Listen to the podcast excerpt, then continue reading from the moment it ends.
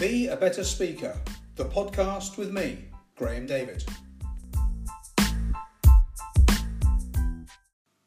In this podcast, I want to ask the question How do you make it successful as a motivational speaker or as a corporate speaker if you're not famous or an ex sports star, an ex musician, an ex film actor, or whatever?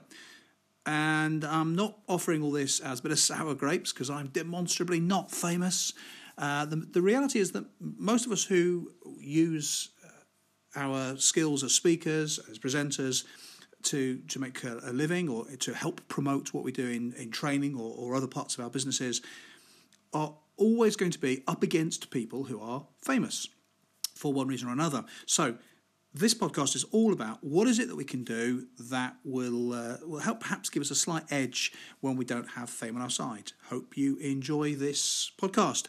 As always, you can uh, on the back of this ask any questions. I think there's a button you can hit to uh, send me a voice message. Alternatively, look me up on LinkedIn. Graham David, then the number one, Graham David one. You can find me on LinkedIn. I'd be delighted to hear from you and uh, get your questions, your comments, your observations, and um, let's crack on with the podcast.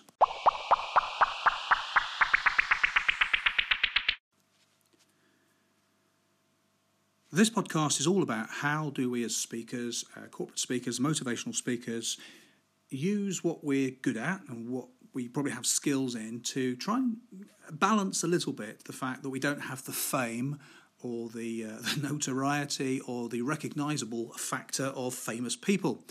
Now, over the years, I've uh, shared a stage, or I've been on a series of events, or I've been involved in a, a training program, uh, conferences where there have been famous people, and these have sometimes been uh, ex sports stars. Sports stars are um, uh, there's quite there's quite a growth area, I think, for for ex sports people to, to get into the, the, the speaking circuit, the motivational speaking circuit. Uh, sometimes um, actors or um, I guess you might call them celebrity business people. And um, one of the things that this is going to sound like I'm just griping here, and I'm really not. I understand it's the way of the world, but just so so uh, I can, I suppose, set out my stall. One of the things I've noticed is that when people are famous, for whatever reason, audiences just frankly lose their nut. They lose all critical ability, and for whatever reason, um, once somebody famous is on stage, they can say some really quite bland and anodyne content, and audiences will uh, lap it up as though it's it's some incredible insight that none of them could have ever foreseen. Now, as I say, this is going to sound like I'm griping, and I'm really not. This is the way of things. I understand this, but if we just look, for example, at um, the kind of of, uh, of offer that, that famous speakers are able to make. They'll talk about their experiences, perhaps as a member of a team or a member of um, a, a, squad, maybe because they they they've overcome uh, some personal difficulties, or perhaps they've been talking about an enormous win against all the odds. Now, nothing that I'm going to say in this takes away from the enormous achievement that they have made, and that's undeniable. The difficulty I have, though, and increasingly when I talk to clients, and there's a sort of a, well, we might go for this as a speaker, we might go for this person, we quite like that person, that person's always the famous one. But increasingly, I'm, I'm noticing that clients are starting to question whether or not the famous person's lessons are quite as applicable as you might first think. So, it's all very well, for example, for an ex Olympian to talk about I don't know, training 18 hours a day and seven days a week and 364 days a year and, and so on. The problem is that whilst that is hugely uh, incredible, admirable, jaw dropping, amazing, all of these uh, superlatives, it doesn't really apply to the majority of us. Because when it comes down to it, the reason that Olympians are Olympians is by the very nature of the word that they are almost superhuman. They don't do what the rest of us do. The fact that they are prepared for four years or eight years or whatever the, the time process is to absolutely focus on one key goal is incredible. But it doesn't really match what most of us do. So whether you work in a, in a garage or a shop, in an office environment, the reality is for most of us, it's eight or nine hours at work, or it's a 12 hour shift, and frankly, when it's over, it's over. Often there will be talk from very famous people about the way they were coached or the way that goals were set for them. And um, frequently this will come with a, a, sort of a catchy little phrase that, that the, the, the team or the, the famous successful person used in their, their preparation for winning that gold or um, achieving that incredible uh, success that they, they, they did. And it always comes down to a single minded goal. It comes down to measurable results. It comes down to tiny, tiny, tiny, but definite marked improvements. And many of us will listen to that and go, yeah, that, that makes sense. And of course it makes sense. It absolutely makes sense. If you want to achieve anything, you've got to be single minded about it. You have to decide what you're going to do. You then have to go and do it. And you have to regularly check in to make sure you are doing it. In some cases, you may have to give something up in order to achieve that goal. You may have to do things in a different way. All of this makes absolute sense. But for most of us, our experience of working with clients or working with management or working with SLT, senior leadership teams, or working with the board, it's not that clear cut. So we've all got experience of businesses that tell us one thing and then a week later, despite absolutely rolling out some new culture initiative, somebody somewhere has decided to do it differently. Nearly all of us, uh, actually, let's go for it, all of us have experience of clients that say one thing and then do something else. We have experience of managers that say they will have our back or say they are there to support us, but demonstrably are not. They have their own problems and issues that they're trying to deal with. And so I think what seems to be happening, certainly some of the clients that I've spoken to, is there's a gentle increase in people questioning the real value of having somebody famous speak at their event. But why is this important? Well, because if we're not famous and if we're trying to build a business or we're trying to get more speaking jobs, or, or even we're, we're tr- as trainers, we're trying to um, increase our offer, uh, increase our value, or working within a business, we, we, we recognize that there is some value to be had from speaking on stage. The difficulty is we're always going to be playing second fiddle, fiddle, fiddle, that's easy for me to say, we're always going to be playing second fiddle to someone who is famous. And so I was thinking about this and think, well, what is it that we can offer that maybe someone who's famous doesn't? And I think there's probably three key areas. Um, before I go on, I'm really interested in knowing what you think about this argument that I've just put forward. So, just remind you, please, if you have the opportunity uh, on this podcast to send a voice message I would love to hear your challenges, your questions, your comments, your observations, or look me up on LinkedIn, Graham David, then the number one, Graham David one. It'd be fabulous to hear from you. And uh, let's now get into these three key things that I think as speakers we might be able to deploy to give us a little bit of an edge back against famous speakers.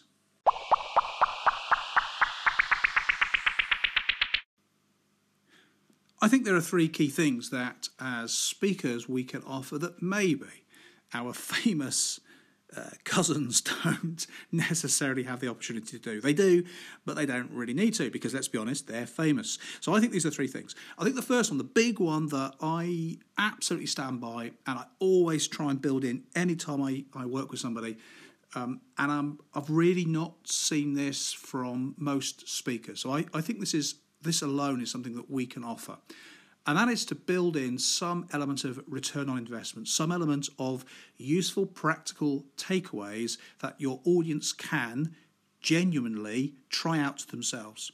So, let me give you a couple of examples of what I mean, what I don't mean. I've heard lots of people talk about famous uh, speakers and say it was really good, you know, felt really fired, really motivated, so inspired, and um, lots of useful takeaways. And when you say what kind of takeaways, and what they'll often do is talk about the key phrase that the famous person was using as part of their their process when they got to succeed in whatever area they succeeded. The difficulty, as I've said earlier, is that that, apart from a bit of a rallying cry, is really a bit of a hollow sentiment. So, some catchy little phrase that talks about how dedicated you are or how making small improvements will really help, I don't believe really has much sticking power for most of us. I think most of us need something a little bit more practical that we can actually do. Because when it comes down to it, it's another Monday morning rolled around. The weekend was too short. You feel worse than you did on Friday night. You've now got to do it all again. And your manager is still exhibiting all the signs that he or she absolutely has no clue what they're doing. Your business still has no idea what it's doing in terms of culture. And there's a real sense of that's just how it's going to be for the next however many years. So, for most of us, we want something that we can actually put into place. So, when I'm working with people, and uh, if I'm speaking about, for example, communication skills and, and being a better presenter, why does somebody in the audience need to know some of what I'm sharing with them? Well, what I like to offer them is something that they can try out. So, for example, a strong way to start their morning meeting or briefing, or I might offer them uh, some really specific useful phrases in terms of stop saying, I'm sorry, I feel a bit nervous, or uh, really sorry, the PowerPoint slides are a bit, a bit small or a bit detailed. I'm sorry if you can't read it at the back. In other words, I'm going to offer some advice based on the content of my speech, which will absolutely be something the audience can put into place. Now, better if you can tie that to a return on investment. In other words, if you ask this question to suppliers, and it regularly gets you a three, four, five, six percent discount on what you are going to pay for anyway, and you only got that question from me as a speaker, then there is something that you can measure. And what you're able to do then with your client who's booking you or thinking of booking you versus the famous person is you can talk about a return on investment. In other words, I will offer your audience three, four, five key things. And if they do these, you will typically see this sort of return. I think that's the first thing. I think the second thing is that when you are um, coming to an event as somebody who has a certain status or a certain fame, the reality is that a lot of the heavy lifting is done for you. Uh, the rest of us have to work a lot harder to really impress that client. And so I think that's an area that we can offer and we can really do well on. We can really make our speech far more dedicated and specific to that audience. And whilst this is more work and it's more effort, of course it is, my argument might be that if you are less established, or, or, frankly, even if you're really well known in your industry, but you're not at that exalted level of being famous just yet, this is a great thing to be able to do. Audiences love it if the content they're hearing is very noticeably put together or at least inspired by and tailored to them it's a real mark of difference. And I, absolutely, definitely believe that's a great way to give yourself a little bit of an extra edge. I think the third thing that we can offer as speakers, if we're trying to compete, is um, I suppose some of the add ons that may not necessarily you would expect to come with a speaker. Now, what do I mean by that? Well, we could, of course, pre email the organisation or the business with uh, these are some areas that we're going to be talking about, or some kind of picture or graphic that relates to what you're going to talk about. We could certainly do something after the event, where a week or a month after your event, um, with of course the agreement of the client, everybody who attended gets some sort of communication from you. Perhaps there's an additional film or some follow-on work. If you if you give the audience something to think about or to do, you could actually say, "Here's what I said I'd send you. Here it is." Something like that is pretty easy and quick and free to do, but gives you a real mark of difference from the majority of speakers. In addition, if you have abilities as a facilitator or a trainer, it's possible that you could, in fact, say, well, rather than me just turn up for my slot where I speak, I'll help facilitate a conversation later on, or I'll get involved in a uh, much smaller workshop as part of the, the event or the conference.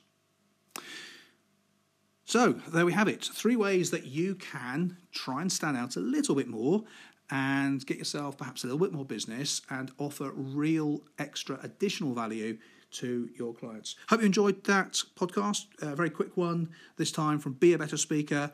Love to hear from you as always. I'll catch you soon. Cheers.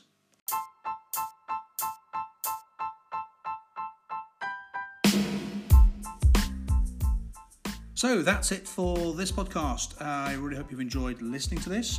If you have any questions or comments or observations, I would be delighted if you would send those in. You can do that by um, using the voice link. And uh, if you've got a good question, a great question, a great comment, observation, I will, of course, be very happy to add that to the next podcast that I run. Um, alternatively, if you just want to send me something offline, that would be great too. So please do uh, drop me your messages, your comments, your questions, your observations. Uh, find me on LinkedIn. I'm Graham David and then the number one. That's Graham David and then the number one. Uh, or, of course, you can look up our website. That's Blue Beetle, bluebeetle.co.uk. Uh, this has been Graham David for Be a Better Speaker. Catch you next time.